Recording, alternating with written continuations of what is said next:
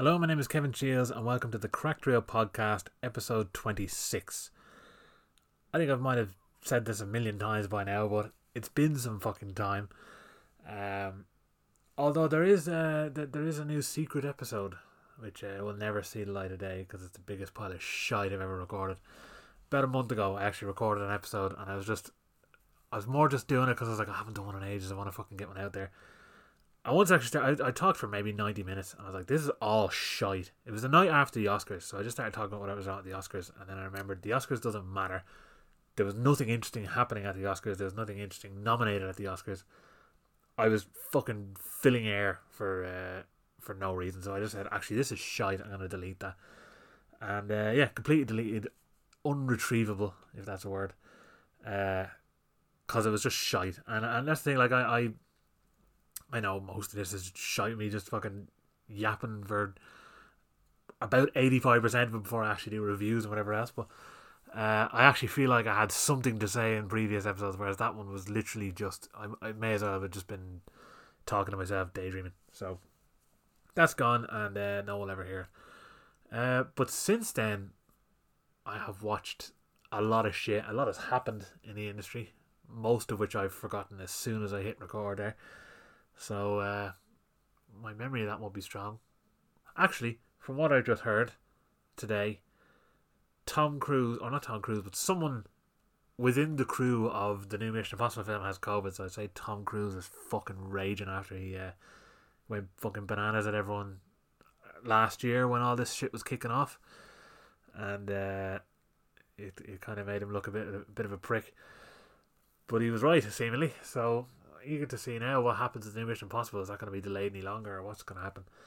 Um, speaking of Tom Cruise, Top Gun will hopefully be out this year, and cinemas are back open. So yeah, I mean, the last time I was on this, we were still in level five lockdown because we're an idiot country, and we're still a fucking idiot country. Anyone who sees what happens on the weekends over here in town just knows that we're a nation of fuckwits, and the police are a nation of fuckwits too. But or Garda police, I what I'm talking about. But um, cinemas have opened since Monday, and what's kind of interesting and a bit disappointing is the three main films that I want to see that are out. Well, I've seen two of them now, or have I seen two? No, I've seen one of them now. Um, but two of them are currently available to stream through HBO Max and what the fuck was Spiral on? I think Spiral might be HBO Max as well, or maybe The Conjuring, but one of them could be Prime. I can't remember, but they're both available online now, and I think A Quiet Place Two is coming to Amazon in America. I actually think that's what it is. I think, I think Conjuring Three is on Pro, or HBO Max Spiral might be on Prime, and I think uh, this new Quiet Place film is going to be on Prime. So the three kind of movies that will be out in the cinema are going to be available to stream. So the allure of the cinema at the moment isn't that strong. I kind of only want to see like big movies there. Like Dune, I want to see in the cinema. I've been saying this since last year. I want to see that. Hopefully, I don't. I don't think it's shot on film, but hopefully there'll be a 35 mm print available showing in the lighthouse and I can just fucking see it the way it's meant to be seen. There might be a 70 mm print in the IFI, but oh, the IFI is just not a comfortable cinema. Like uh, it, it does so much for showing films, but it's it's just not a cozy cinema. The lighthouse is the most cozy cinema. Um, but I've yapped about the lighthouse numerous times at this stage. I'm gonna move this closer to me. I'm, as you can probably hear, I don't know if you can hear. I'm back up in the bedroom at the moment because I started recording these episodes in the conservatory, but the conservatory is now a fucking microwave due to the fucking poisonously hot heat. So I'm avoiding that the best I can because I do not work well with heat. Um, but I thought I, I hadn't done an episode in a while, and I have a lot of films to talk about, so I'd like to talk about them. But it's more a chance now for to, I mean to announce something I've been teasing for fucking ages. Um, I've been saying about doing a YouTube channel. Um, I wanted to get set up. I'm gonna do. I was planning while I record it on the DSLR and do it in HD. I thought actually I'd probably be better off just doing it on my phone. It'd be fucking quicker and easier to edit and all this shit.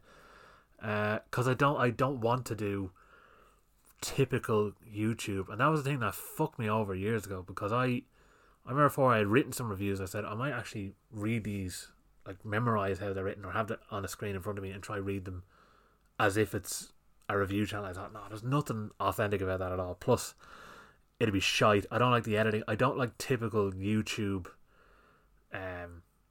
reviewer styles where I because all this quick cut editing, all this bullshit, it doesn't need to be there. I'd rather just talk bollocks for a while. But then again, I don't want to just have it as a, a video podcast, the same kind of thing. So I'd rather do something a bit more unique. I think a lot of it, I think a lot of what I do on YouTube is going to be geared towards stuff I've actually bought and talking about them rather than new rev- new movie reviews. But I probably will do some of them as well. And I kind of want to do a few lists. Whether I actually appear in those videos, I don't know, because I do have a, a light that was kindly donated to me by my friend Karen, who does makeup. So she had the proper light that I could actually use to have a torch on my face without blinding myself completely. Um, but I haven't gotten a chance to actually record it yet. But now I have a purpose because I mentioned, I'm pretty sure, when I had my first batch of Vinegar Syndrome stuff that I got, fuck knows how long now, two, three months ago. And uh, as I said, they're like, they do their own masters of these Blu rays that they release, and these are probably the most boutique label I've ever seen. But what's funny about them is a lot of the movies are just trash, sleazy horror and porn films. So it's kind of funny that, like, you look at Criterion. Obviously, Criterion do a fucking amazing job. They're very up their own arse, but they do an amazing job. Particularly if you get an edition of something that's going to have, say, a digipack or a slipcover, or it's to look nice in some way it'll fold out and they'll have like particularly the Wes Anderson stuff they do a really good job with. They've loads of little details and in jokes within the posters and stuff like that. They do a really good job of them. But in general, a lot of them are just basic box, and that's kind of it. Whereas the level of detail that Vinegar Syndrome go into, not only with their masters, but the slip covers, the boxes, the extras, just, it's just hilarious that it's for movies that people, a lot of these movies, people would have just said, that will show once in a video shop in the back arse of Wisconsin in 1991 and never see the light of day again. And here it is now, a boutique Savage Blu ray being released alongside any fucking 4K film you can imagine. Well, I, I spoke about them before and I said that I have my eye on them. And I know that they do the half year sale, um, well, every year well, they do two sales a year. They do a sale in November, which is kind of their end of year sale. They set you up for the next year, and then they do a half year sale, which is halfway to Black Friday. Which Black Friday is fucking the end of November, isn't it? Thanksgiving is day or either the day before or day after. I think it's day after, so people can be nice for a day before they go around killing each other like fucking idiots. But they had the sale on now, and it's probably the mo- it's probably the biggest sale I've ever bought from in my life. Like it, like the haul that I have coming to me now is the biggest haul I have ever done, ever in my life. Uh, I don't even want to say how much I spent on this, but let's just say it's it's like a mortgage amount.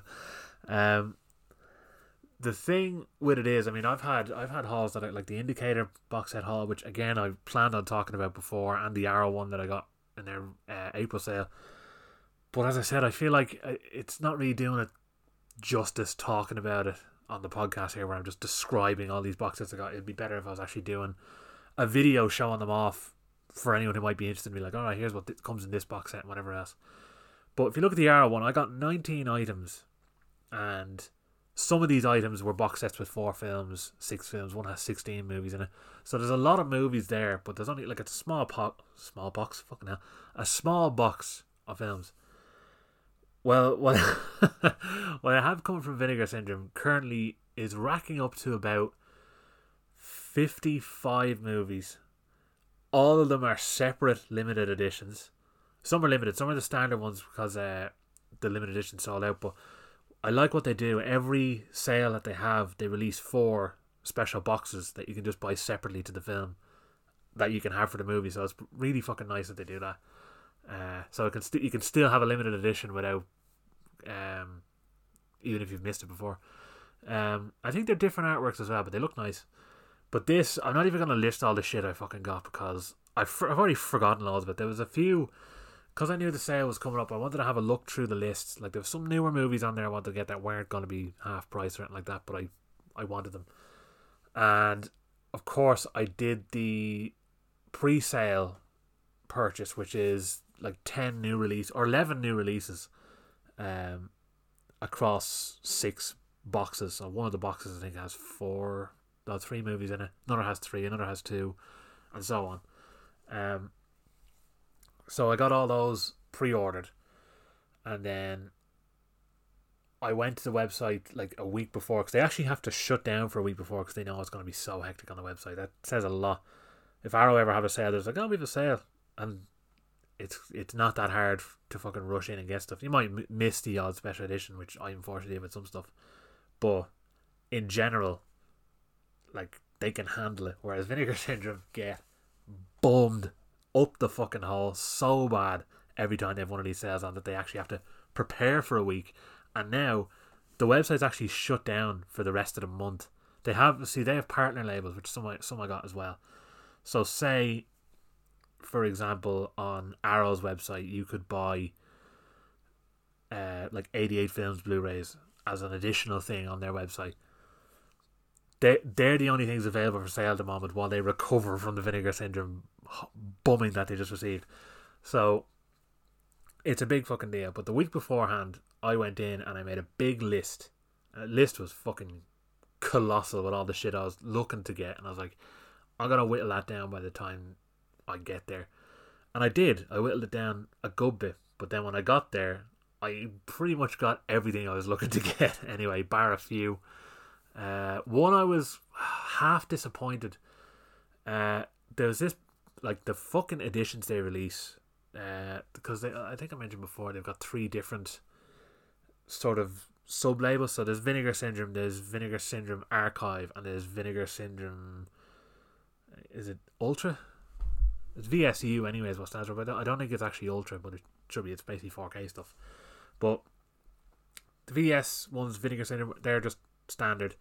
VSA, the Vinegar Syndrome Archive, are movies that were initially only available on video that are going straight to a big boutique Blu-ray now. And that that box set I got of Martial Law one and two, these goofy late eighties, early nineties martial arts movies with Cynthia Rothrock. They come in these really nice slips, like hard box, like and thing, their basic slip covers are fucking three times as thick as normal ones. They're really just limited edition. They feel really nice. Um, but the VSA is going that. The VSU is uh this one. Has like a magnetic box that opens up and it has a book inside it and all this kind of shit. And it's really it's like a big box of fucking luxury chocolates. It's amazing how it looks. But they had Beastmaster and I was like, I want to get that. That's the kind of number one goal, but that sold out almost instantly and I was raging. But what they did was they released a regular limited edition of that now to get, so I picked that up. Um, so it wasn't a total loss, but I was fucking gutted to miss that. But that's kind of the only thing I missed. Everything else, as I said, was just insane limited editions, and it's it's overwhelming. And as well, you can get these special protective covers, which I've bought a fuckload of, to put the limited editions inside of, and they fit around. To see the VSA boxes are bigger. Amer- American Blu-ray boxes have a they're smaller to regular Blu-rays. They have an 11 millimeter width to them, so they look really thin, whereas the ones we have would be 14. The average, like say, PlayStation box would be a 14 millimeter box. And I don't know why Americans have thinner ones. I actually prefer the thicker ones, but all their thinner ones anyway will have slips on them, so I have special boxes for them. But their VSA ones are as thick as an average Blu-ray that we would have. So I got a shitload of those protective boxes because I can put some of my actual limited editions, like the Arrow stuff, into them as well. Um, just the nerdiest shit on earth, but I don't give a fuck. Um, on top of those, I see. I can't remember if I got anything else with them now. I think they were the key things. I got all the movies and oh, sorry, phone is vibrating loudly into the ear of the microphone, so I'll move that away. Um, why won't this go on silent? My phone is actually refusing to go on silent. It's uh, new and concerning. Hmm, that could be fucked. Well, I'll figure that out later. Um, what was my point? Yeah, so I think like of all these, of all those uh, special boxes coming, and I'm thinking this is going to actually be the size of a TV, the box that arrives to me, because like a lot of them would have to be full of padding and stuff like that. Like this is going to be, it's going to be like a fridge coming through the fucking door, and I can't wait. But I have decided that will be the first video I do. So I haven't decided where I'm going to be on camera or I'm just going to have my fucking hands or what way I'm going to do it. But I'm going to basically go through the whole fucking haul that I got from Vinegar Syndrome, talk about the movies. Most of like I, honestly ninety fucking eight percent, maybe more, maybe all of them. I have to think about it because I, I again I got so many I have to look at, but almost all of them, if not all of them, are blind buys and stuff that comes highly recommended. So uh, my friend Ed King, who he runs Horrorthon over here at the IFI, I got some very good guidelines off him as to what will be worth getting and what isn't. So I basically I just sent him a list of all my stuff and he just said, Yeah, that's good, that isn't, that's good, that isn't. So I have full trust in the quality that I'm gonna receive of this. There were a few as well that I just looked at and thought no one I know has seen these ever, so there'll be a decent risk purchase. I hope. So we'll see. I know there's probably a couple I'm gonna end up selling on. Um and I mean, these are ones that I was getting anyway. There's one I don't like Albert Pyun. I don't like his movies. They piss me off. And one of his big special editions is, was one of the pre-order ones, a secret movie. So I'm getting it regardless. I'll watch it. If it's good, then fucking great. No loss there. If uh, if it's shite, I'd probably well, I say I'd have no trouble selling it on. I probably would have trouble selling it on. I don't know anyone who actually wants it, but at least it's a limited edition that might someday sell out. So I'll wait. I'll wait till then, and then I'll see what I can do about it. But um, yeah. So that's that's my only, I suppose, future plan so far in terms of getting a YouTube channel sorted is making this fucking video where I. I don't know how long it's even going to take, but I'm going to be going through a lot of fucking movies, and I think it'll be interesting. So keep your eyes peeled for that. Um, actually, an interesting Blu-ray related and podcast related uh, bit of news, which seemingly at the time at least I was the only fucking person talking about it, and I cannot understand why. Um, there is a boutique label in America called Twilight Time, and they tend to do a lot of like it's kind of odd stuff they do, like really classy seventies movies and stuff like that they would do a Twilight Time special edition. So again, it's the same as Shout Factory or Arrow or any of them, but more in the Criterion direction, the more high class, highbrow kind of shit. And I know I, I don't know whether they went bust or I know they had a sale not long ago where it looked like they were just getting rid of all their shit. I, I can't remember if they went bust. If they did, that's disappointing.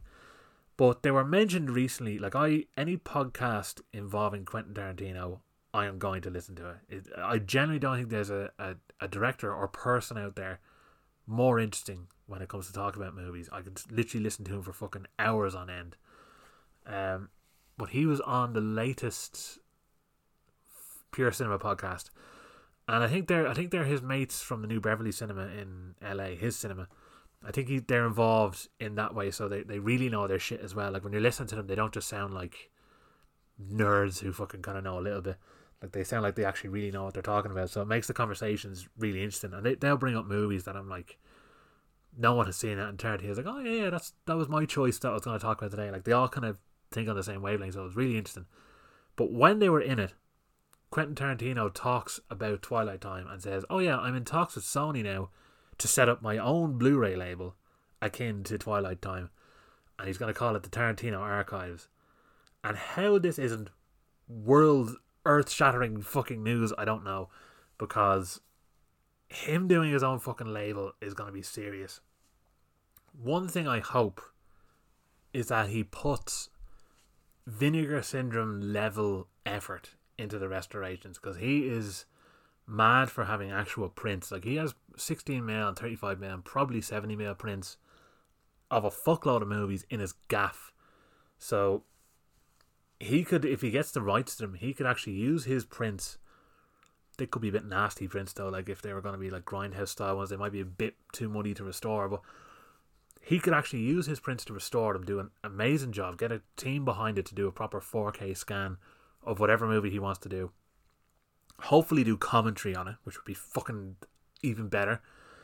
Add, I don't know, you probably get a whole host of extras. I'd say that anyone would be like, if they heard, oh yeah, do you want to do an interview or whatever for Tarantino's fucking Blu-ray label? People are going to jump at that. He'd probably be able, easily be able to get in contact with some of these stars, even if they're forgotten stars from some seventies movie and they're in their fucking nineties now. He'd probably have no problem being able to get in contact with them and get rare interviews with them and all kinds of shit. So there's a whole world of opportunity here. I hope that now I don't know how he is when when I say gimmick. He's probably not interested in slipcovers. He probably wants it like a video shop where it's like you open the box, you play the fucking film. He probably wants that for Blu-rays. So I'd, he might be like Criterion having basic boxes, but I'd love if he was doing Vinegar Syndrome level or Indicator. Like Indicator do really fucking good special editions. If he's doing box sets like that and putting his name to them, I think that fucking that's gonna be seriously big for any Blu-ray collector out there. So I'm gonna be fucking all over them, and it, it's kind of an a, an immediate glowing recommendation. Because here's the thing, with Vinegar Syndrome, with Arrow, with 88 films, 101 films. Not every film that comes out with them is going to be at all interesting because some of them are based purely on they have a cult following. Some of them are like dog shit films that, like something like Evil Ed. I, I hate that film so much, but there's a huge demand for it when it came out on Arrow, and people were delighted it came out. And I thought I couldn't give two bollocks about this film. The fact that it belongs to Arrow or it belongs to uh, fucking 88 films or whatever doesn't just immediately sell me. But the fact that he's handpicking all these movies will have me immediately sold on any of them because he's I, I trust his gut when it comes to these movies. So if it means I can fucking see something that I never thought I'd get to see before, curated by him in a potentially new master, and he, he especially if he's overseeing it, he'd know this is shit he would have saw in the 60s and knows, okay, this is how this is supposed to look and this is how that's supposed to look. And he'd fucking make it look its best. So, fingers crossed that that's the road he goes down because I thought it was fucking tremendous news. No one seemed to be talking about it, so I did a post for it on the Cracked Reel Instagram, so some of you might have seen that. But again, it, it it's not garnering nearly enough attention. People should be fucking all over this shit. Um, unless, of course, it's within some small groups on Facebook because I don't have Facebook anymore, so it's it could be floating around there and everyone's talking about it, and I just don't know. But from what I can see, it seems to be very fucking quiet. Um, but yeah, I'm gonna immediately just crack on and do some reviews because I want to keep this. Well, don't know if I'll fit it into an hour, but ideally an hour because I want to start back with just a clean hour and then I want to get into a better flow.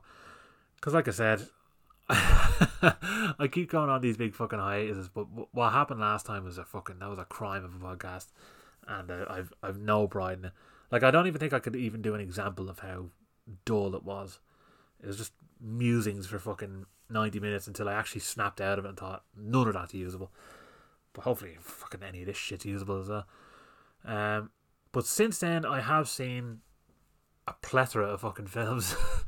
uh, and I'm trying to think what direction I'll work in. See, last time I was on, I don't remember if I talked about much new stuff. Not sure if I talked about Nobody, but I will talk about it. Um, I do remember I started talking about Mortal Kombat. That was another thing. I trailed off just explaining nearly the entirety of Mortal Kombat, and I was just like, yeah, this is gone. Um, so I'll start with some new stuff. I'm gonna talk, I'll talk about Red Dot really briefly, um, because I can't remember whether or not I talked about this before, but I just want to give it a a, a brief mention. Uh, I think it's made for Netflix. It, it, that's where it was released over here anyway. I don't know where it was in America, but it's a Swedish. I should have opened these fucking menus quicker. Um, I actually have no idea if this is Swedish or not. Hang on. It's not English. Where the fuck is it? Yeah, it is Swedish. Oh, there you go. Good guess. Um, the Swedish thriller, anyway, about this couple who are going to live, or not live, they're going on a sort of vacation up into this aurora borealis gazing area uh, in the middle of fucking nowhere. And while they're out there, they are seemingly being hunted by a red dot, which means that there's a rifle on the other end of it, and they have absolutely nothing around them to save them.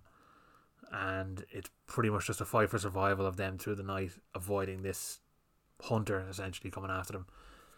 Again, very, very brief in that description there, but I don't really want to wreck it about it.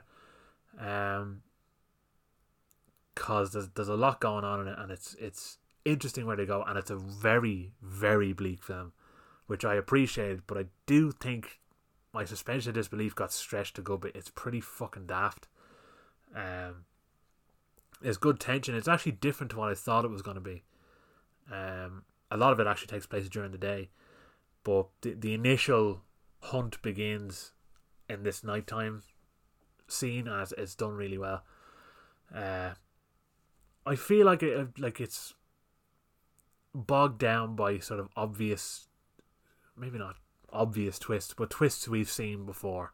You might not know they're coming in this film, but you've you've seen similar, uh, and a lot of it seems more convoluted than it needs to be, which I suppose kind of adds to the whole.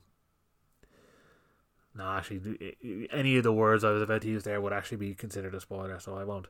But it's an interesting thriller. I think the performances are good. I like the direction it goes, uh, and it, it, has a very nihilistic atmosphere to it. But it, it it's silly, and even I think just even the logic in some parts of it doesn't really make sense to me. I think I think there's some genuine mistakes that were used as key elements to the film, and I think that did hurt it a little bit too. But it, it is worth a look. It's on Netflix. It's literally like 85 minutes. You fucking fly by.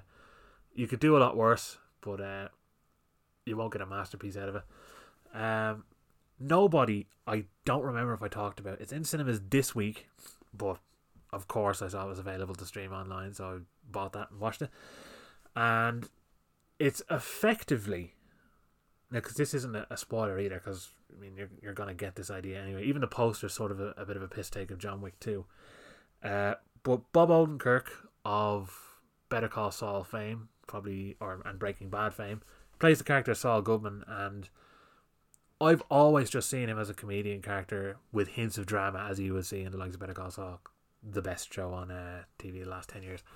Um, but this, he really goes above and beyond. He spent two years getting into shape, but not unrealistic Arnold Schwarzenegger shape, just good shape, and uh, doing a fuckload of weapons training because this is effectively what it would be like if he was a schlubby fucking everyman who got his gaff robbed and he decides I want revenge on the people who robbed my gaff and scared my family and he has a a bit of a secret John Wick life behind him. And that's again about as much as I want to go into detail wise on this because it's fucking probably one of the most entertaining films of this year. Um maybe the most entertaining. That that said, I still don't know what my first is. Like I had the Empty Man up there, and that kind of still is, but it's the more stuff I watch, I'd have to really rearrange it and think because there's been some fucking very good stuff this year so far. Um, some fucking duds as well, which I will get to. But yeah, this one, this one might be up there as probably the most enjoyable. I had a fucking blast watching this. Uh, the action scenes are fucking brilliantly choreographed, really well done. It's so good to see him doing a lot of his own stunts as well. Like he really put in the fucking work. Cause I mean, you could half-ass it like Liam Neeson in Taken Three, where he fucking forty-five angles of him hopping over a fence because if he was to do it for real, both his hips would jut out and he'd shit his cacks. But then again, I actually do like Liam Neeson. It's just that he needs to fucking pick better fucking roles. Uh, I'll be talking about his fucking shite movie coming up next. Um, but yeah, this is this is a very fucking solid action thriller. Also a dark comedy. It's by Ilya. Oh, how do you fucking say this cunt's name? He's the Russian guy who. I don't know if anyone remembers that biting elbows music video. Um, I think I think it might have actually been his band. Now that I think about it, but um, Ilya Naishuller, I think that's how you say his name. He's, he's a Russian guy anyway, or he could be Ukrainian. I have no fucking clue.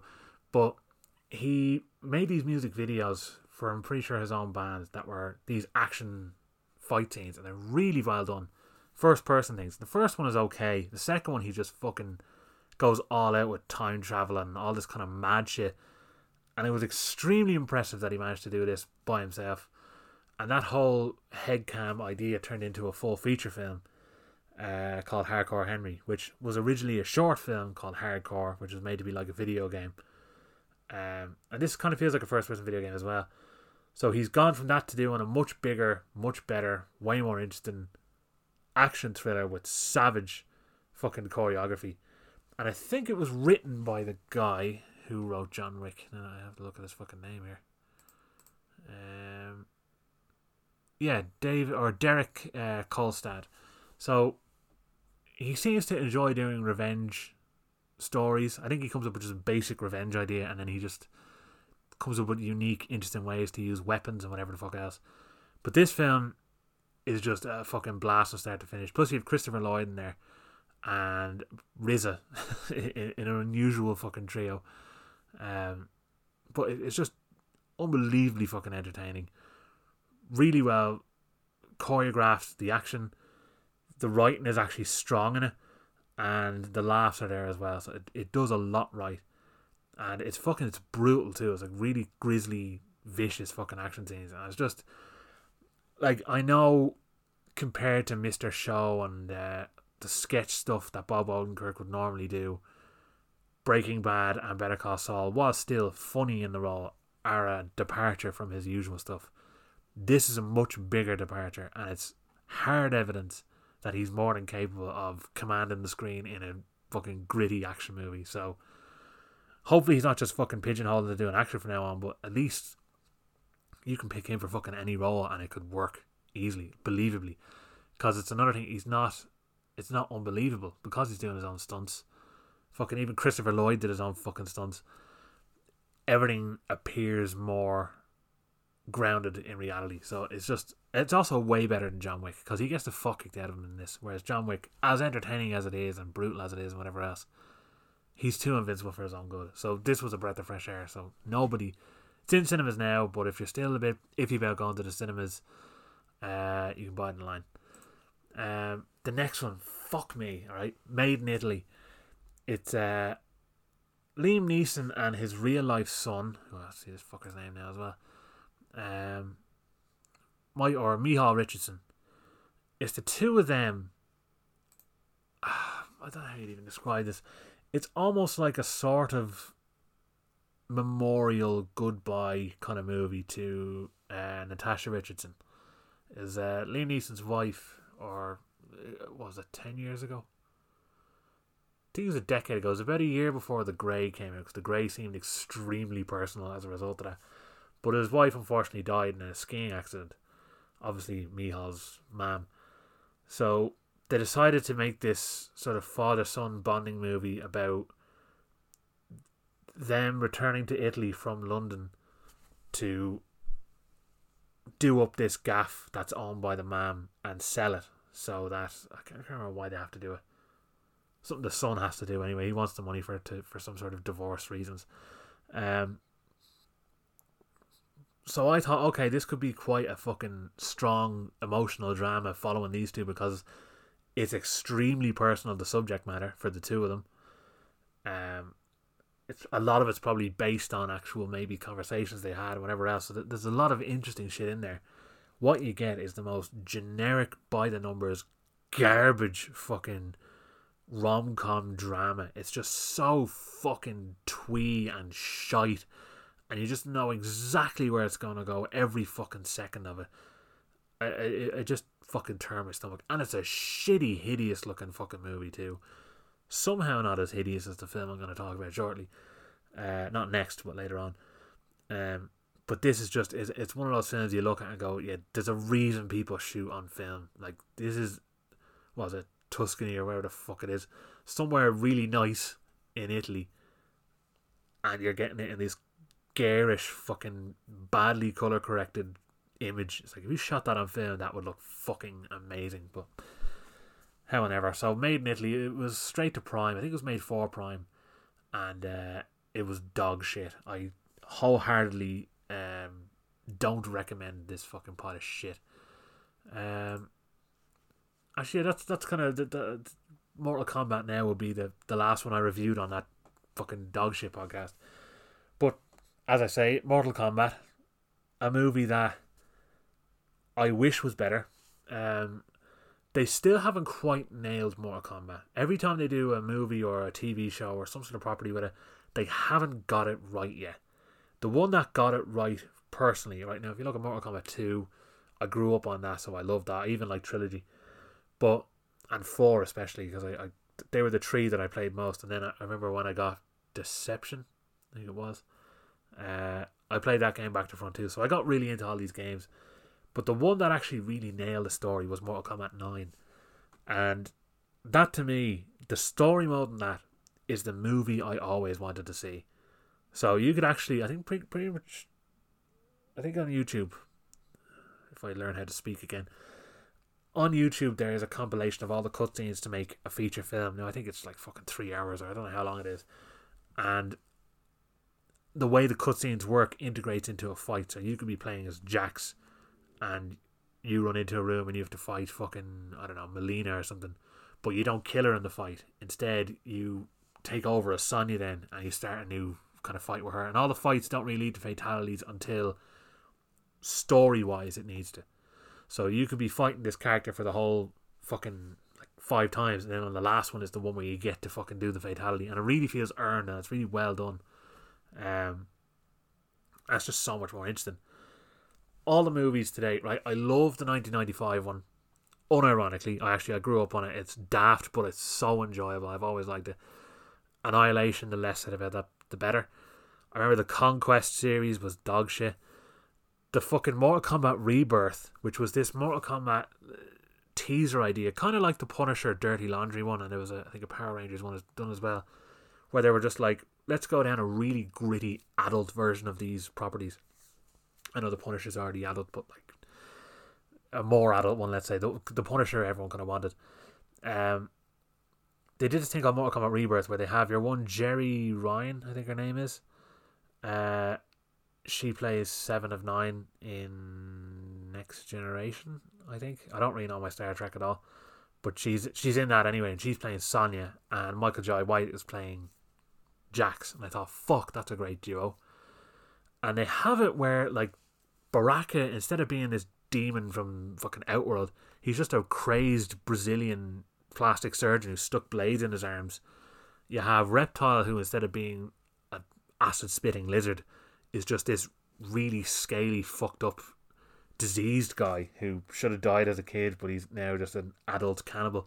Like they, they went really interesting ways about bringing these characters into the real world. I mean, there's still supernatural elements there. You do have Scorpion, you do have Sub Zero, but they really grounded it in reality. And I thought, fuck, that's a fucking great idea. That's gonna be really good. Eventually, that got pitched as Mortal Kombat Legacy, and again, they were just like, eh, let's go back to Outworld and do the exact same fucking thing we did already.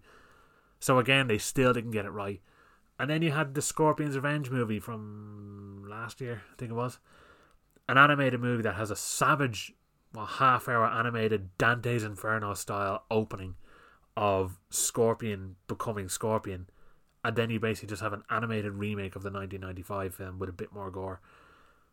So they, st- uh, to date, they still haven't done it right. So I thought this new Mortal Kombat movie, you have fucking what's his face from the raid in it. Uh, fucking again names. I keep fucking getting open this thing. So what's his fucking name? Joe Taslim, right? So he's in the raid. He's absolutely savage. He's playing Sub Zero. Already have me on board. You have Hiroki Sanada who's going to be playing Scorpion. Already, this is fucking the best thing ever. But then you have this guy Lewis Tan, who's just some nobody. He's not a Mortal Kombat character who is there to drive the plot along, rather than this being a big tournament held by fucking what's his face Shang Tsung as this big good versus evil outworld versus the real world fucking battle.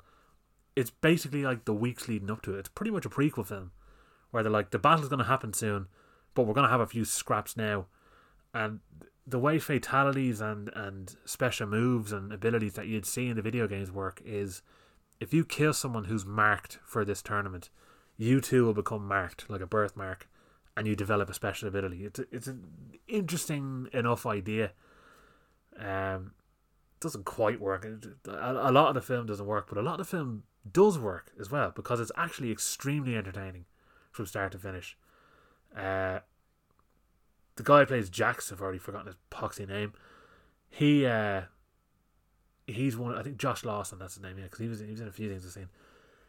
He steals the movie really. So he's not only funny in it, but he's a proper scaldy Aussie. Doesn't give a fuck about anything. I don't really buy that that he's so crap at it though. You think he'd at least be able to fight. There's a reason they picked him. Um, and like he, the guy I can't remember who plays Liu Kang. I don't even want, to remember his name because he was just embarrassing.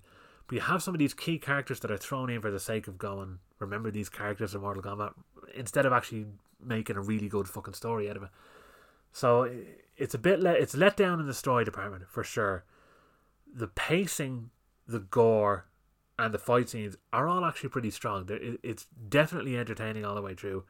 There's some funny bits. I the way certain fatalities work, like there's a whole section of it where it's basically everyone's basically getting a turn to show off their fatality, so it just feels really. It's like structured almost like a YouTube video. It doesn't feel like, oh, you got to see this character die in this scene. Now it moves on to the next one, and what will happen next? Instead, it's just like right, you have these three fights happening simultaneously. A fatality's coming to each of them, and some of it's a bit lackluster, but they do a few things I've always loved in Mortal Kombat, so I was glad to see that come to life. But I can't help but feel that the first 10 minutes of the movie, which is pretty much a samurai film with Sub Zero and Scorpion, that would make a far better feature film than what they did with this. If anything, they should have just had a movie called Mortal Kombat Scorpion vs. Sub Zero or something like that and have their whole backstory. Make the second film this build up one, and then the third film the tournament. There's your trilogy already. What they did with this structurally is all over the fucking shop, but I, I can't deny I did enjoy watching it. I didn't think I would. I think the lead guy is dog shit, and uh, just typical edgy MMA guy. Just oh, there's there's a lot of fucking shit wrong with it that I hoped they would have got better. Really, Gareth Evans should have made this film. Um, the director Simon McQuoid instead of Quaid, he seemingly has done nothing at all before. He's just jumped into this colossal property. I don't know where the fuck he's from or what he's done but he's he just needs to have an empty CV with a fucking huge blockbuster movie on his fucking resume now. So it's interesting to see what he'll do next, considering he can do fucking anything. Um, what's next? The Mitchells versus the Machines, which had a different name. I can't remember what it was. This was uh, entertaining. The two lads who were behind, think the group behind the Lego Movie and behind Into the Spider Verse were all together on this one. I think I don't remember because uh, I'm going. Is going back now to fucking start of May, so I can't really remember. But they're involved anyway. Um, and it's a movie where a new and or it's not Android, a new iPhone esque style app is released, and it decides to take over the world. And this family who are on a road trip to bring the daughter, the Mitchells, basically. The daughter is going over to I think L.A If I remember that right, to go to college to study movies, which I was really happy to see. Because not only does it have my nephew interested in movies now, so I can force as many movies as I can on him, but usually these types of characters want to be a musician or they want to be a fucking veterinarian or an artist or something. It's rare that they actually have a huge, keen interest in movies, and a lot of the movie is about her interest in movies. So it, a lot of that was done really well. Um, and I was happy to see that. But the the main thing that actually grabbed me about this was the fact that Danny McBride plays the Dan, and he's a real ah, oh, you don't need technology. We've got fucking firewood and all that kind of shit. So it's about this family on this road trip getting involved in a world where technology's taken over, and there's a lot of really good tongue in cheek taking the piss out of evil, rich fucking tech corporations and data mining and all this kind of shit, which I appreciated. Uh, but also kind of gives you the the oh, warnings not the word the advice to just put the fucking phone down for a while. Um, overall, it's actually quite enjoyable. There's a, a set piece in a shopping center which is arguably my uh, favorite bit of the film because everything is implanted with chips. So you have almost every item in the shopping center as an enemy, and a scene involving Roombas, if you don't know what they are, they're those small disc style Hoovers that drive around on their own and clean your gaff up, but they go to shit once they go near stairs. So there's a good uh, piss take on their functionality in this film, I, I, just thought it was done really well. The, the whole film was actually quite enjoyable, uh, and it's a Netflix one as well. I think I don't know whether it was originally supposed to be for somewhere else, and Netflix bought it. I'd say there's a ton of fucking movies that were meant to have different releases that are all being flung online now or taking lesser fucking uh, amounts to be shown on Netflix, which I've just reminded myself now. Uh, what are they called? Prime, Amazon have bought, was it MGM? Which means they now have the rights to Bond, which means they're probably going to be the ones to release the new James Bond movie. And, I mean, finally, but also ugh, that's that's gonna go so poor. Like, I mean, people are gonna watch it, but that's something people want to see in the cinema. So, if they can, they should release it in the cinema because there have been some some Amazon movies that have had cinema releases, so it is possible. But uh, it would just it would be strange to see a Bond film just fucking. I mean, it's already in dire straits, but it'd be just strange to see it released online. I don't mind. I'll see it fucking either way eventually, even though I still haven't seen Spectre or fucking.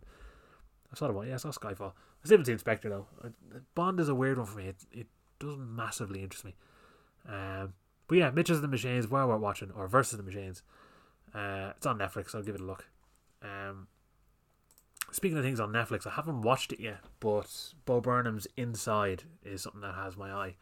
Cause I've always been a big fan of Bo Burnham, and I'm glad he's blown up in the last couple of years because he did his film, he directorial debut. He did Eighth Grade, which was fucking great, and uh, seemingly connected really well with a younger audience too, which is decent. Uh, often rare, so I'm glad that got to happen. And he showed off his kind of dramatic chops acting wise in um, Promising Young Woman. Like I've seen him in the likes of Parks and Recreation, a few other things where he always kind of plays a dickhead or a goofy character, but he got to really be serious in this, even though he's still funny in it. But he's like the situations his characters in are more serious. Um, but what he's done, from what I can tell, and I haven't watched it yet, so I am going to watch it because I, as I said, I've trust his stand up. But while in lockdown, he's done an entire stand up special, 90 minute stand up special on his own in his house, making music and doing routines. And I think it's a really interesting idea because no one else really done that. A lot of comedians sort of just sat there whinging or they started doing a podcast where it wasn't that interesting. He went all out and did a fucking whole special. So, very eager to see how that turns out. Next one is something that I found not only disappointing because college do, or is it college? Yeah, it is college. Who do the score for it? College, you probably recognize most from Drive. That's where they kind of blew up, and they were at the forefront of this neon retro 80s electronic music style music that came out. And I had seen that they had done the whole score for this movie called Come True, which is a weird bordering on horror, sci-fi, drama. I don't I don't really know what the genre of it is. It kind of dips in and out of a few things, not very well. Um, but I, I watched it and the score for it I just thought was fucking dreary. I thought they'd do a lot better. But other than the score, the movie just pissed me off because it promises such an interesting idea where you effectively can view recordings of your dreams. And the dream sequences in this film are brilliantly done. They're really eerie, atmospheric, almost like Silent Hill, ashy, cold look to them. It just just looks visually really nice. And then for some reason, every character involved in it, it's, it's a girl who she's basically left her gaff. She's had some sort of argument at home, and refuses to go back. So she's more or less homeless, and her idea of being able to get away from that is she's going to do a sleep study. So it's like, oh, we just want you to come here and sleep at night, and we'll study you. So effectively, that's a free bed for the night for her. But as it goes on, you start seeing more of the dreams, and the other people in the study have similar dreams, which I just found annoying more than anything else. But I remember watching it, every time a dream sequence came on, I was just zoned in and hooked by it. And then once it left that, it was the most boring shite with the fucking worst performances. A leading woman with the fucking pizzazz of a kick in the bollocks, with the deadest eyes you've ever fucking seen. Totally unbelievable, just situations the characters get into. Just irritating. So much about it they did wrong. But there, there's aspects that are interesting. That's what made it all the more annoying for me. Because those dream sequences are great. They have a horror element them. There's a whole sort of sleep paralysis demon vibe that they're trying to go for. But even then, like it, it, almost has to ha- have this retro, almost 70s looking lab that they're working in. It just everything about it just pissed me off really, and it's a shame because it, it has the ingredients to be something really good, and it, they made a balls of it. Uh, even the music couldn't save it. Like that that's a that's a bad sign when that fucking group are doing music that I find dull. They're fucking one of the most exciting fucking bands out there. But yeah, this just oh, it was just a waste. Plus the color correction. Jesus Christ, the bluest fucking film I've ever seen. You swear it's about junkies in Dublin. The whole thing just this horrible blue tinge to it, and it just oh, just a hideous looking fucking movie. It, it, it, those those dream sequences deserve better. So that's called Come True. I don't recommend it. It's irritating. Uh, a short film which almost feels like a Coen Brothers film and could work as a feature film. It's about 35 minutes. But I thought was really enjoyable is The Letter Room with Oscar Isaacs and he plays a he works as a prison security guard and he gets promoted to be the letter guy. So letter will letters will come in for people who are in jail and he has to basically screen them and make sure they're not covered in drugs or giving instructions to kill people or anything else. So he basically schemes through them, but he ends up becoming obsessed with this woman who's writing love letters to a guy on death row. And it's his involvement in that. That's the most I'll say about it. But it's it's the kind of thing I was looking at it going, this would make a really solid feature film. It, it's almost a shame that it's a short, unless, of course, as it happens with a lot of good shorts, they end up becoming a feature film. And if they do it, I'd like Oscar Isaac in the lead role again because he's really good in this.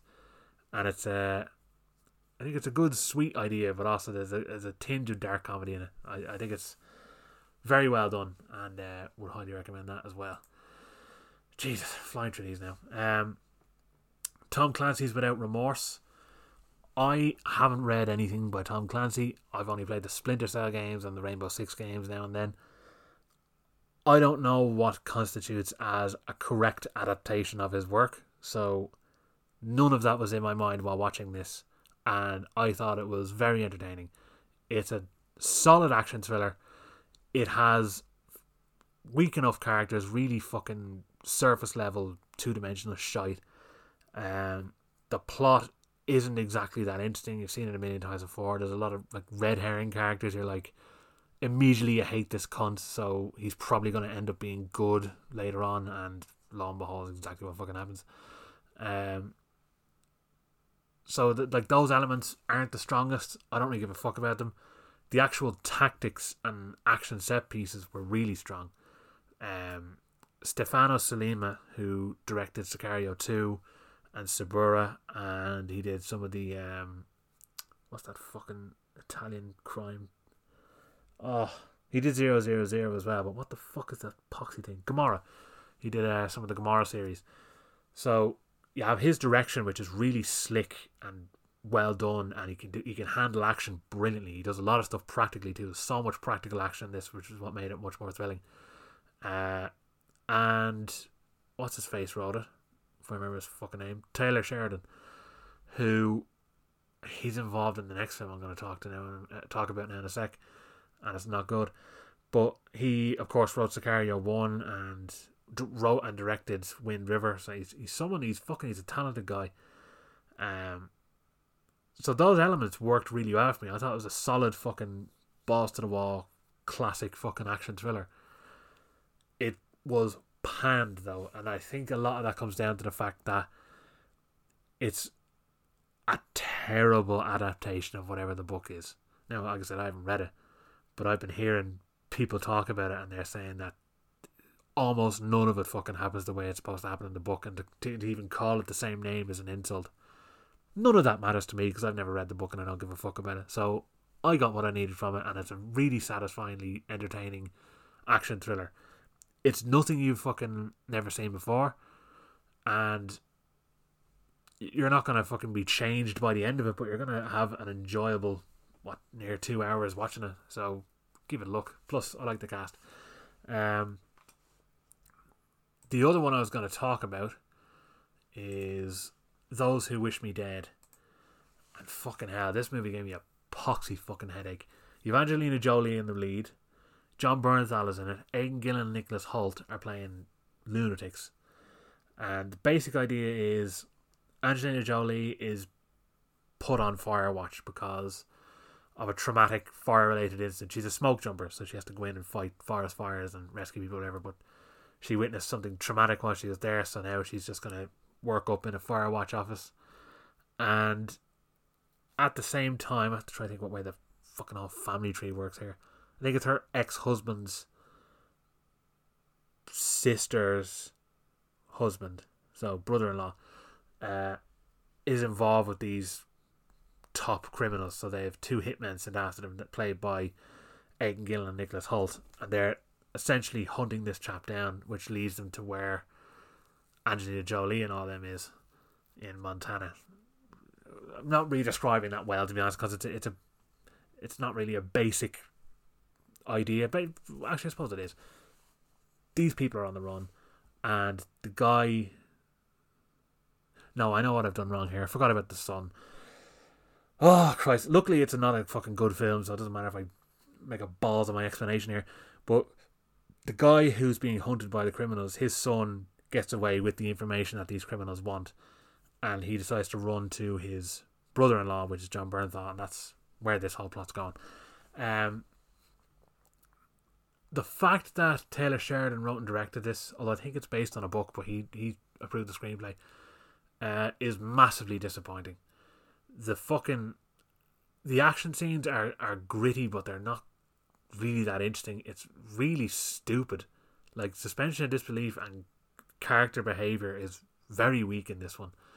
Uh, I feel like because I've seen this with a lot of films, it's one of those movies where I think they thought of an idea like this character will climb up here and do this, but they didn't think about how they're going to get there, and they just have these scenes happen. So many cliched moments needless action scenes as well. I don't buy Angelina Jolie as an action hero in this at all. Not one bit. Um, the the fact she's up in this kind of fire tower, they, they need to give her something to do rather than just sit there moping all day. So they have all these ridiculous scenes of lightning about to hit the tower and she has to do action packed jumps off it in time. And I'm thinking, none of this belongs in this fucking movie. It's just, it's so out of place and it's so badly done. And uh, I, I just found it bitterly disappointing, uh, especially because Taylor Sheridan is usually so much better than this. So, those who wish me dead is not one worth watching. Those who wish this fucking film was over. Um, what else we got here? Uh, Fried Barry is a bizarre fucking film. Uh, I can't remember the country director's name though. Uh, what is he? He's South African. His name is Ryan Kruger. Um, and the basic idea of this film is there's this really dick-headed, drug dealing, drug addicted fucking scumbag named Barry, who just abuses everyone. He fucking his wife and kid hate him. Everyone in the streets thinks he's a prick. He ends up getting really high and abducted by aliens and replaced with an exact copy of him, who, in a sort of bad boy bubbyish way, is going around seeing, I suppose, the beauty of humanity through the eyes of a piece of shit, and he's trying to figure out what's going on and just does all sorts of magic. they, they pretty much made this movie because the guy Gary Green, he's a stuntman, but he's just a he's like Jim Carrey. His face is rubber. He just does all this mad shit, and I they just wanted lots of excuses to have him do bizarre, weird shit. It's based on a short film of the same name, and the short film was pretty much him becoming too high in a warehouse and pulling all these faces and getting all fucked up and crazy. This goes in a much more, I suppose, positive, upbeat, bizarre direction. I didn't love it. I think there's some very kind of fun ideas in there, and I did did have some laughs in it. It's definitely weird. It ticks that box, but it just felt like Bad Boy Bubby light, and Bad Boy Bubby's fucking amazing. So this felt like a a big step back on that, just in terms of him going around discovering the world. Um, it's worth a look if you want something really bizarre and filled with fucked up sex and violence and well, when I say violence, there's not a huge amount of violence in it. I thought it was going to be a lot more. Uh, a lot of it's just him kind of involved in strange situations, but there is this whole subplot in the middle of a serial killer that just is completely out of nowhere. That's like its own short film, badly shoehorned into this. So I don't know why they included that, but it's entertaining nonetheless, and it's very very fucking strange. So if you want a really odd viewing experience, that's the one to go for. Um, one of the best of the year now for me um, was Oxygen, and that's another straight to Netflix one um, by Alexandra Aja or Alexander Aja, don't know you say. Um, he directed Switchblade Romance, and he produced. no, he directed uh, P two as well, which is an okay film. It has one really great bit in it. Uh, he did a life or the Nine Lives of Louis Drax. He did Crawl more recently, the crocodile movie, and he did Horns. So he's has his toes are dipped in horror pretty much all the time, but he does really different and unique shit. Even if I'm not in love with a lot of his movies, I think they're all good. I love Switchblade Romance though. He does interesting, unique shit all the time. This one though, along with Switchblade Romance, will probably be his best one.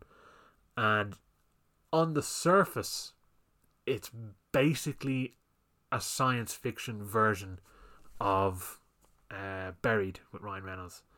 Whereas Ryan Reynolds is him trapped with just a phone in a coffin buried somewhere in Iraq. This is a woman who wakes up effectively in an isolation chamber, which is designed for as like a medical uh, ambulance box type thing, and she only has thirty percent oxygen left, so she has to try use all the technology around her as means to escape and that's as much as I want to say about it. It is the kind of film where you just want to get sucked in and figure out the mystery as you go on. I thought it was extremely compelling.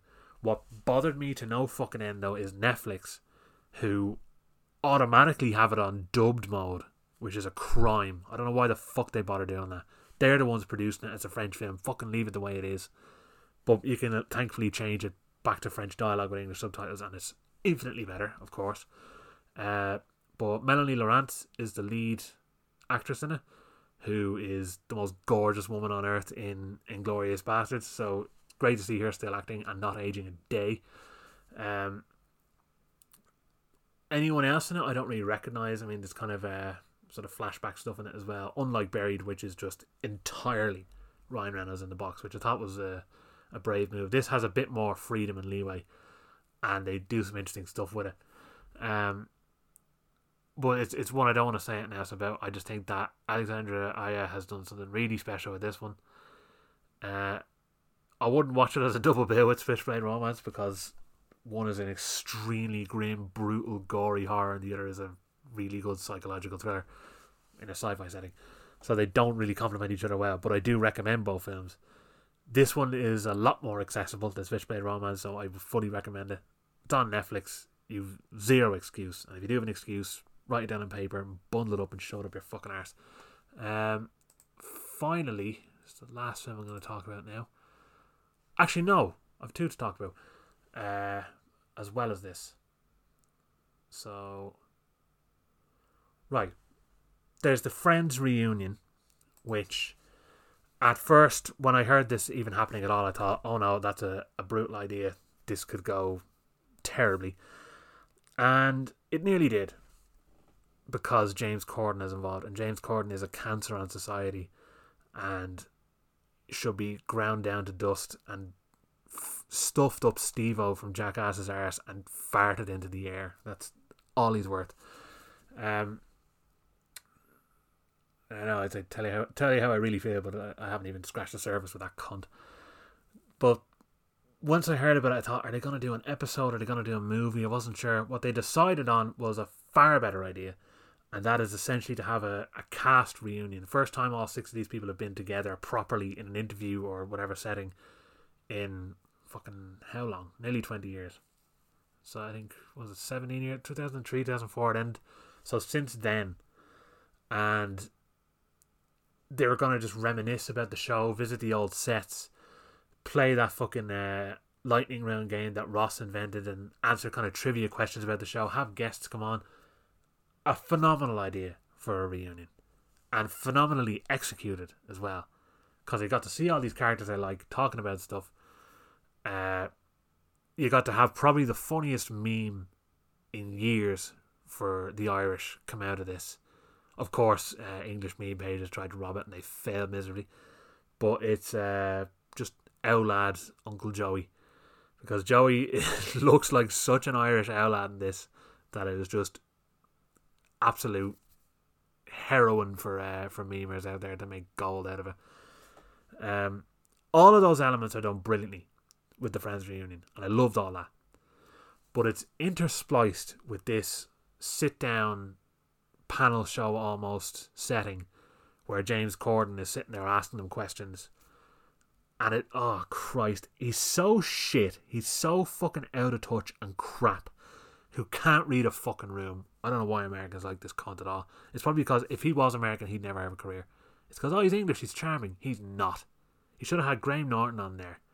Fucking Irish lad who could appreciate the Irishness of Joey and who is a phenomenal interviewer and would have really given them room to fucking relax and enjoy themselves. But you James Corden trying to make his shit jokes, trying to make it like, oh, look how many fucking celebrities I know. Because that's what this ends up as. They do a Friends fashion show where they have popular outfits and costumes from the series over the 10 years modeled by Justin Bieber and Cara Delevingne and all these and I'm like why are these cons here they've nothing to do with it then you have these really annoying overly wanky fucking uh, little like vox pops nearly of people talking about how important Friends was to them, and then you have David Beckham going, "Oh, my favorite episode is this one." Who gives a shit what his fucking favorite episode is? This is just a way for James Corden to show off some celebrities. Total shite, and it really hurt what is a really, really good fucking reunion because at the heart of it, it did everything I wanted, bar this. It, it's a, it's about an hour forty minutes I would watch six hours of that cast sitting together, reminiscing, talking about the old days, looking at like the old sets that they all signed on the last day, telling stories, deleted scenes, production stuff, all of that. Fantastic. Loved all of it. But then it's just bogged down so bad by this garbage interview situation with that garbage cunt and all these shitty celebrities just trying to get a credit on something. They just want a credit on an extra thing on IMDb. That's all I felt like. So you will get the satisfaction of seeing a decent reunion while watching this. You just won't get the reunion you deserve because James Corden had to cunt his way onto the screen and ruin everything. But um otherwise, yeah, great fun, thumbs up. Uh what are these fucking last two now? Right, so Army of the Dead. I'm gonna keep this brief because I don't need a fucking quadruple bypass. But Zack Snyder, after winning all of our hearts yet again with the Snyder cut of Justice League, well, most people's hearts, he got to set out and do his full indulgent, the original vision for his DC universe, and that was fantastic.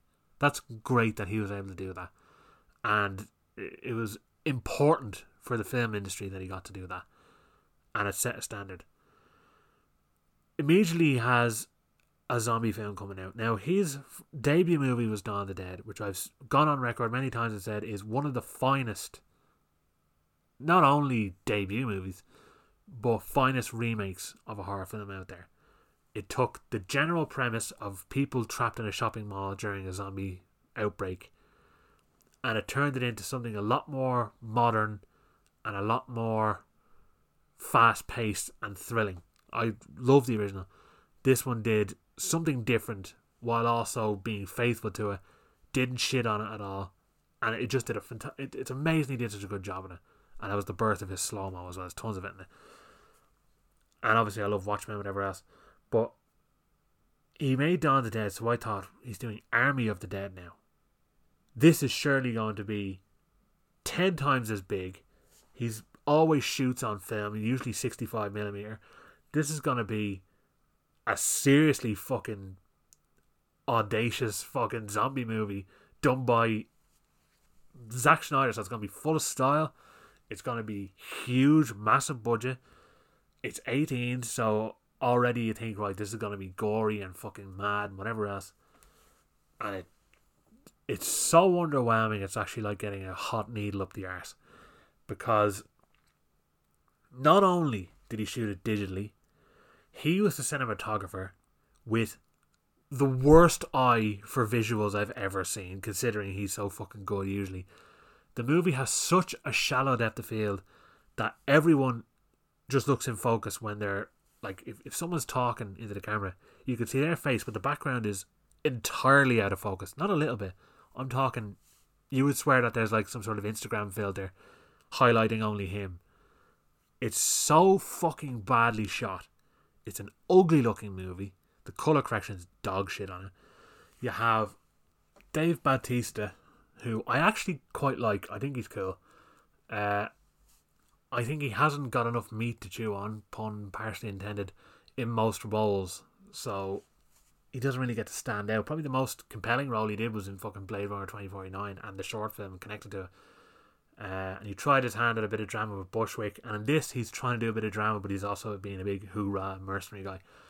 Um, he's basically tasked with, well, I should probably say, zombie outbreak uh, in Las Vegas. Whole thing has gone to shit over there uh, as a result of military transporting this big super zombie who took over um, Las Vegas and they've walled the whole place off with big uh, tankers.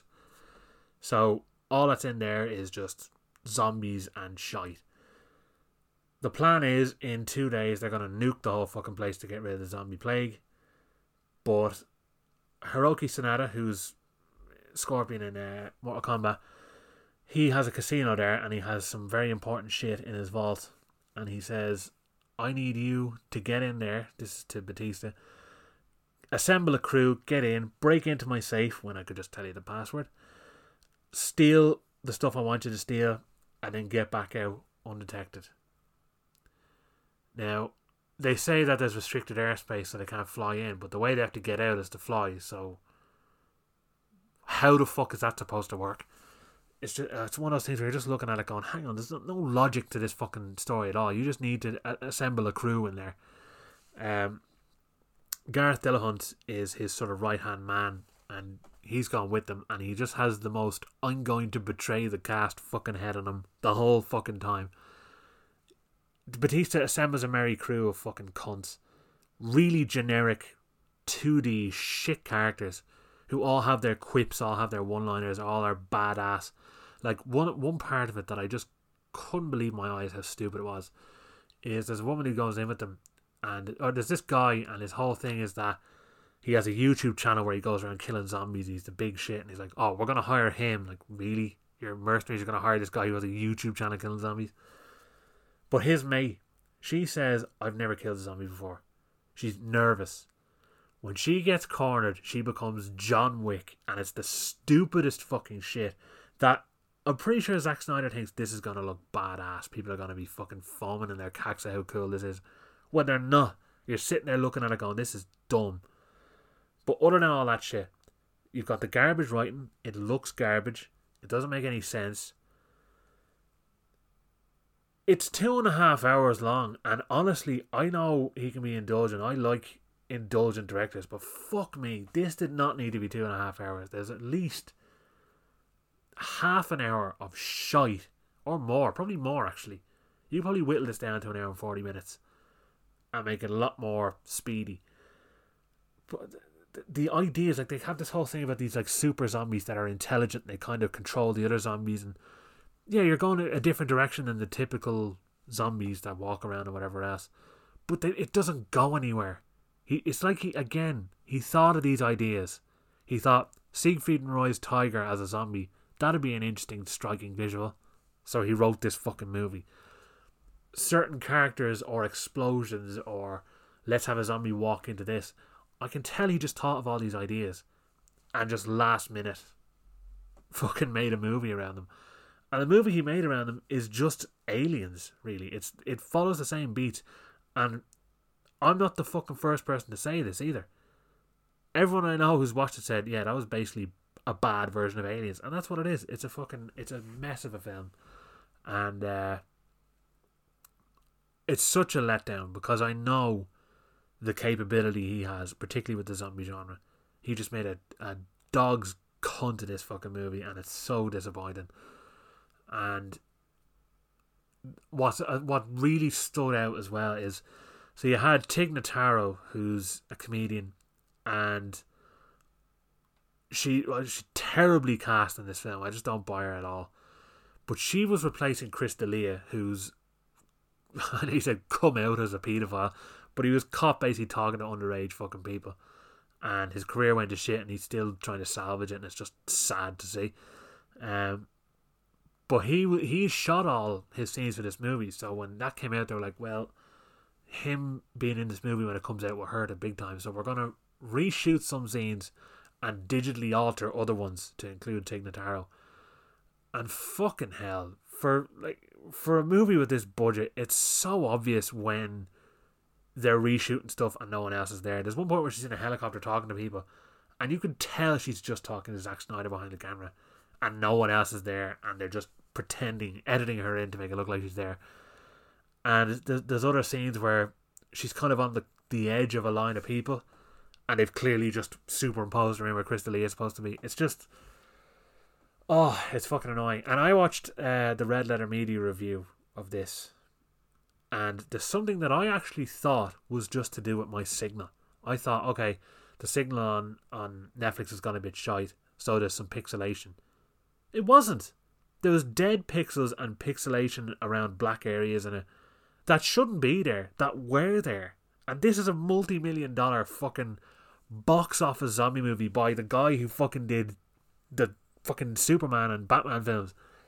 How the fuck was he satisfied with this end product? It it blows my mind. You'd swear this is just some Michael Bay knockoff that he threw his name to. It's it's it's very hard to fucking believe that it's the same guy who directed Batman vs Superman or sorry Justice League, which is so methodical and plotting in how they want to do it in a good way. It's a, it's a fucking it's a disaster. So Army of the Dead Lots of people liked it. Lots of people are fucking stupid. Um, and I got to finish now with. Uh, I was actually thinking I'd do a full episode. I still might. I actually might do an episode just dedicated to the rest of these films, but I'm going to just briefly talk about it. I'll, I'll go further in depth in that episode um, than I will now about this. But I watched Spiral from the Book of Saw, which is cleverly titled purely because this isn't a Saw sequel. It's a movie where it's a, like this could exist in a world where someone has watched the movie Saw. So you have Chris Rock in a, a against type character playing a kind of hardened Serpico esque detective who just does not like corruption whatsoever. And all of his partners in there hate him because he's not corrupt like they are. And it, the same thing happened to Serpico. It's basically bullshit. He's completely in the right, is what I'm trying to say. Um, but there appears to be someone very similar to the Jigsaw killer from the Saw movies going around putting people in trap situations where they could save themselves or they could die. Um, and he has to try to figure out who it is because this is happening to cops. So it makes it a bit more personal, a bit more interesting. I think. See, if if I'm not comparing it for now, I'm not going to compare it until I actually do a full Saw episode. I'm going to do a Saw episode same way I did that Death Wish one, which was overly ambitious at the time. But I, I reckon I can handle a Saw one now because I've seen the Saw films a good few times, especially recently because I binge watched them all before watching this. Um, on its own merits, it's an okay thriller. It it kind of has that '90s gritty, wants to be like Seven vibe to it. Um, there's some pretty gnarly bits of violence in it. There's not many. It's not as violent as the other Saw films, um, but it's pretty grisly. You can tell for a mainstream film, and I'd say, like even a mate of mine was in the cinema uh, today watching it, and or it might have been yesterday, and he said that the audience were fucking screaming and screaming, squirming and screaming. Oh, my fucking mouth gone to shit. I've been talking so long. Uh, squeamish and squirming and screaming are all the words I was combining there to make squeaming. Um, they were all reacting appropriately anyway. Uh, the bonus for this as well is right because Chris Rock said I'm a big Saw fan, so I'd love to do a Saw movie. Samuel L. Jackson apparently is also a huge Saw fan, so the two of them are in it. Sam Jackson plays his dad, and uh, I feel like that like the, the it could have gone through another pass at writing. Darren Lynn Bousman directed. He directed Saw two, three, and four. I think he just did those ones, yeah. Which, while I enjoy the movies, they look like fucking CSI TV shows. This looks like a real movie, so he's really upped his game in that department. Um, I think it might be one I have to watch again. There's just a lot didn't work for me. It's kind of it's all over the place. Twists you can see coming a mile away. Stupid stuff too. Stuff in it. I'm just looking at it, going, "Oh, you're trying to make a statement here, and you're failing." And uh, it's it's kind of just cringy in that sense. Nowhere near a, like a terrible movie. I I preferred most of the other Saw things to it.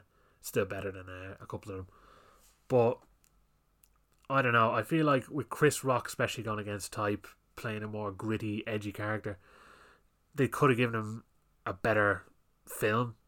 And same with Sam Jackson. Sam Jackson is so underused uh, in this film. Like I thought he'd be like the two of them were going to be detectives. That was initially what I thought it was going to be. So it's kind of disappointed that's not what it is. Again, I'm not. That's not ruining anything, but I. Uh, I don't know. I guess I guess I expected something a bit better. It's not terrible though. It's entertaining. If you if you like these types of just, I suppose, gritty cop thrillers with a serial killer. It has all those elements. You're gonna get your fix of that with this movie, but don't expect to be fucking blown away or that you're gonna get another seven on your hands because you're not. But easy breezy way to fucking spend ninety odd minutes or however long it is. But yeah, I think I'll I'll go I'll go a bit more deeper when I actually talk about when I do my Saw episode, there'll be full spoilers. So I'm going to talk about all of them completely in depth because that, that's what I did with the Death Wish one. Because, like I said, I mean, what I was doing there, like I rushed through these. If I spoiled them, I'd be fucking here all day. But when I'm doing my Saw episode, it'll be completely full of spoilers. So if you've no interest in Saw films, you probably won't enjoy listening, but feel free to listen. If you do have an interest in Saw films, watch them all before you hear this because I will ruin Spiral as well. Um, but yeah, there, there's my ambition now for the next episode to give you an episode just of me talking about torture devices and rating their quality and whatever else. But yeah, feels good to be back. Um, as I said, even though I was back about a month ago, but that was that, was poisonously shit. Uh, thank you for listening. I'm looking forward now to this fucking Vinegar Syndrome haul. I'm actually gonna on air, live for all of you to hear. Just check that they fucking email me and say they've sent my shit because one of the lads got his email, but he has a fucking half the amount of shit that I ordered, so they're probably getting those orders out first. No, I haven't got mine yet, so probably won't fucking arrive till next week. But all you listening today, tomorrow, whenever the fuck you listen, just cross your fingers that it arrives as soon as humanly possible because I am dying for this fucking set and I'm actually dying to talk about this stuff in it. Um, I I need therapy after the amount of fucking movies I bought. Um, but I think after doing this now, like I'm glad I got to do this sale, and I they do have an option on that sale where you can do a half year subscription. So I mean, every month they bring out a bundle of could be five or six movies, and sometimes the bundle might contain a box. Say it's five or six items, but one of the bundles is four movies in it. You do get a decent whack of stuff with it. They're all limited editions. You get early access to stuff, half price on the the VSUs, and they give you a lot of, of benefits. But if you sign up for the half year package, that means that you don't have to do anything. Every month you'll be sent the new batch of movies that comes out. So it's extremely handy, but it's pricey.